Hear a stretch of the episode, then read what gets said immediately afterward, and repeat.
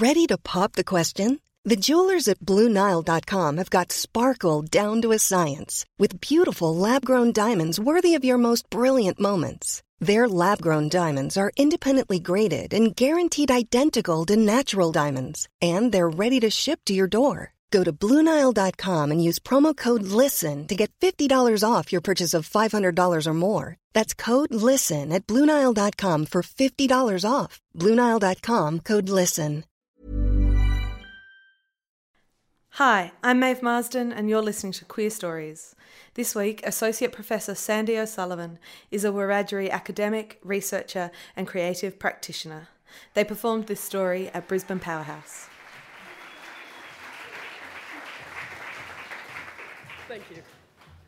So, I'd like to start by acknowledging the always owners of the land on which we're meeting today, um, as well as their elders, past, present, and emerging. Uh, I'm an Aboriginal person, a Wiradjuri trans non binary person. Um, for the last 27 years, I've been an academic working across music and performance and Indigenous cultural practice. So, in my day job, um, as an associate professor at University of the Sunshine Coast, about an hour up the road, um, fabulous. Um, I, I, make art and I write about creative practice uh, as well as about queerly diverse Indigenous bodies and representation, because of course I do. Um, look, one of the things I'm going to talk about tonight is um, this major research project that I started in 2010.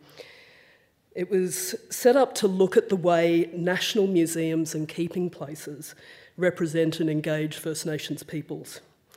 I visited 470 museums across three countries, it was a lot. Um, the UK, the US, and Australia, so it was just within those spaces. I wanted to find out how Indigenous peoples were located in museums, how we were present there, and how our voices were being privileged and amplified or not. Um, I asked museum staff what works in the real representation of Indigenous mob, and they pretty much told me. Um, there was a strong message about challenging stereotypes of identity and promoting the diversity of Indigenous peoples. A lot of the people I spoke to were Indigenous curators, surprise, surprise. So, look, the whole project came about um, because I'd been working for a decade before that in the repatriation of human remains from museums in particular. I don't know if you know what that is, but it's um, when a museum digs up the body of a loved one of yours and then puts it on display. So it's pretty foul. Um, but in 2009, I was visiting a major university in the US, and um, I went into their ethnographic museum. Um, I don't usually say what the name of the um, major university is, but um, I think it's probably the biggest one that you can imagine, or the most prominent one that you can imagine. And they've got an ethnographic museum there that's kind of remarkable, but for many years um, we had had court cases um, with universities, museums in particular in the US, and so most of the curators knew me. Um, and as I walked in the front door, the lead curator saw me and ran out the back door. oh no, pretty good. Um, and of course, it was hilarious and ridiculous all at the same time. And I was really interested in how we could change our relationship. Um, this is about them doing the work, but it was about me facilitating that because it wasn't going to happen otherwise. And all of us facilitating that because we have to demand it as audiences. So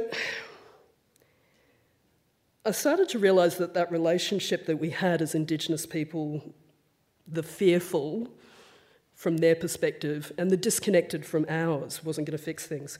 They took our bodies and we made them uncomfortable, basically. So the project aimed at finding common ground and real representation um, of the diversity of who we are. So, and of course, it forced them to stay in the room, not run out the back door as well.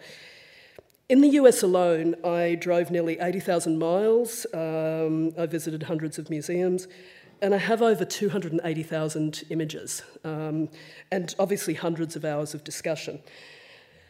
And I looked at the worst and the best of these museums. Uh, I went to the, name names, I went to the Natural History Museum in New York, where they have the primates and then the Indigenous peoples. Um, I went to Bunjilaka at Melbourne Museum, which is a wonderful um, Indigenous curator led um, project that has been fully realised into something that is, has agency and that the community want. In the course of the study, a curator asked me totally unproblematically if I thought there'd still be Indigenous people in 100 years' time. Yeah, um, I quickly told her yes, uh, but I'm not so sure about museums.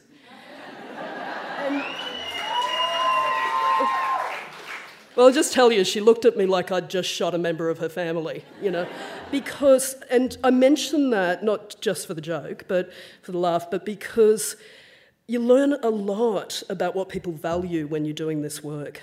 Um, and you learn a lot about the gaze. Not the gaze, not you, but, the, but that notion of, of, of how people are looking. So I had all these mammoth discussions, and I understood a lot more about how you challenge symbolic annihilation, at least in the museum space and how you really challenge negative stereotypes that are in those spaces. And I published and I spoke about it a lot, nationally, internationally. And I got really cocky about it. I figured this was an area I knew really well and that I felt really comfortable um, making some conclusions as well. Then one day, um, in 2017, I got an invitation that reminded me that my diversity bubble was really paper thin. Um, a research group from the University of Winnipeg in Canada asked me to visit and talk about what I'd found in the research. They were doing a project, they're actually still doing this project called Museum Queeries, and it's an amazing project that I'm now a part of. Looking at queerness in museums, fantastic um, idea and fantastically realised. It was a clever play on word queries, um, but it got me into a complete panic um, because all those museums that I visited and all of the work that I'd done on diversity and gender and sexuality, and it didn't even occur to me to connect that up. Um, so, if my imposter syndrome um, wasn't already ramped up to 11 um, by being an Aboriginal creative practitioner within the university sector, um, I realised that just writing about these two things and not having brought them together meant that I wasn't really living the experience that I was talking about. And even at the same time as I was urging these spaces that I saw as pretty, you know, recalcitrant to do it. So I rewind now to 38 years ago when I performed professionally in public for the first time. I was 15, um, and so it was the late 70s, and playing punk music on a banjo in um, Townsville Mall. Um, really? okay. Um, punk music banjo makes sense. Look, it was my available instrument at the time. It's all that I knew. And of course, in my remembering, my performances cleverly showed the audience that the banjo was truly a punk instrument. now I make that case all the time. Um, but it was the tool I had available, and it was the work that I needed to do. Um, so I learned a lesson then that unfortunately I had to relearn um, when I prepared to go to Winnipeg to front up the mu- Museum Queeries mob and confess that extremely queer me uh, didn't even think about queerness in this museum's review. It was there at the side, and sure, I saw things, but it just didn't properly occur to me that this would be a brilliant demonstration. So I did what any banjo playing punk would do. I used the available tools and hoped that I would deliver to an audience what they needed and deserved. I did, I think. So I went back through, I mean, I did probably what all of you would do. I went back through and looked at all of those hundreds of thousands of photos. I looked at, I went through the conversations that I'd had, and I thought about every community that I'd visited and every exhibition, and I started again to look with fresh eyes. Um, in the looking and the humility, I found queerness. I found diverse genders. I found LGBTIQ plus plus plus plus plus because of course I did. Of course I did. I found them, us, across generations, locations, and configurations, and across First Nations communities across the world. I found them in the literature, um, in the conversations that I'd had with curators, of course, and in many exhibitions. And I realised I had queer, queer, stories all the way through it. So telling these stories now um, allows us to challenge the colonial project. It does. Um, it forces us into um, remembering those parts of our identity that show us as complete people. Um, and in doing this whole project, I was reminded about um, a Opaskwayak Cree researcher, Alex Wilson, amazing scholar and a colleague of mine, who talks about coming out. Uh, sorry, talks about coming in, not about coming out. And that coming in notion is a really important one. It's about finding your community and being welcomed for who you are. So it is the coming in um, being welcome for your truth and your mistakes and your missteps, but also being allowed to mess up and later get it right. Um, so this group, the museum's query, museum queeries mob, were reaching out to me and assuming I would make these connections. In doing that, they forced me to make the connections, and it, it absolutely made the work better. It made it more meaningful for everyone. Um, I'm working on a piece now, and I'm working on it with Indigenous X. I'm an ambassador for Indigenous X. If you don't know it, um, please consider following it if you're on Twitter. Look at it if you're on Facebook, and if you want information about the lives of Aboriginal and Torres Strait Islander people in Australia, I think it's an, it's an amazing resource as a website. Um, so, Indigenous X started out eight years ago as a rotating Twitter account. Um, and, it's, and every week there's a different Aboriginal or Torres Strait Islander person who runs it, and it is amazing.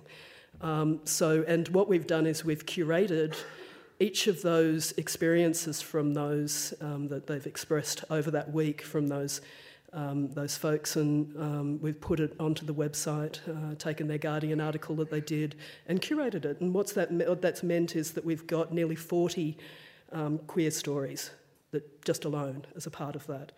Two years ago, when marriage equality was a part of, um, was, was raging in debate, um, Indigenous X took a position, a very firm position in the affirmative.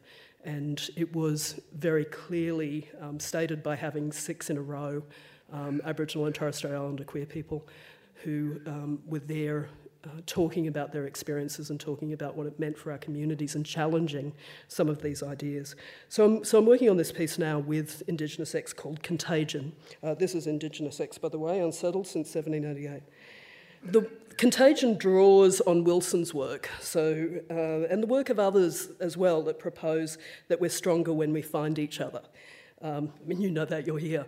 Uh, that we rely on community to buoy and support. Um, and it's it's like queer stories in that way, but it's also about a cohesion of the whole of community.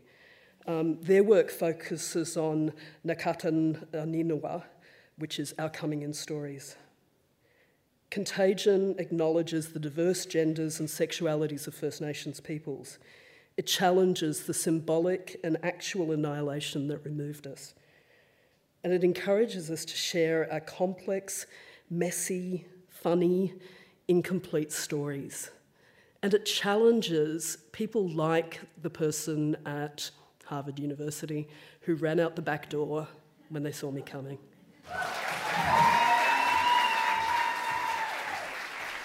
Thanks for listening. Please subscribe to the podcast, rate and review it, and follow Queerstories on Facebook for updates.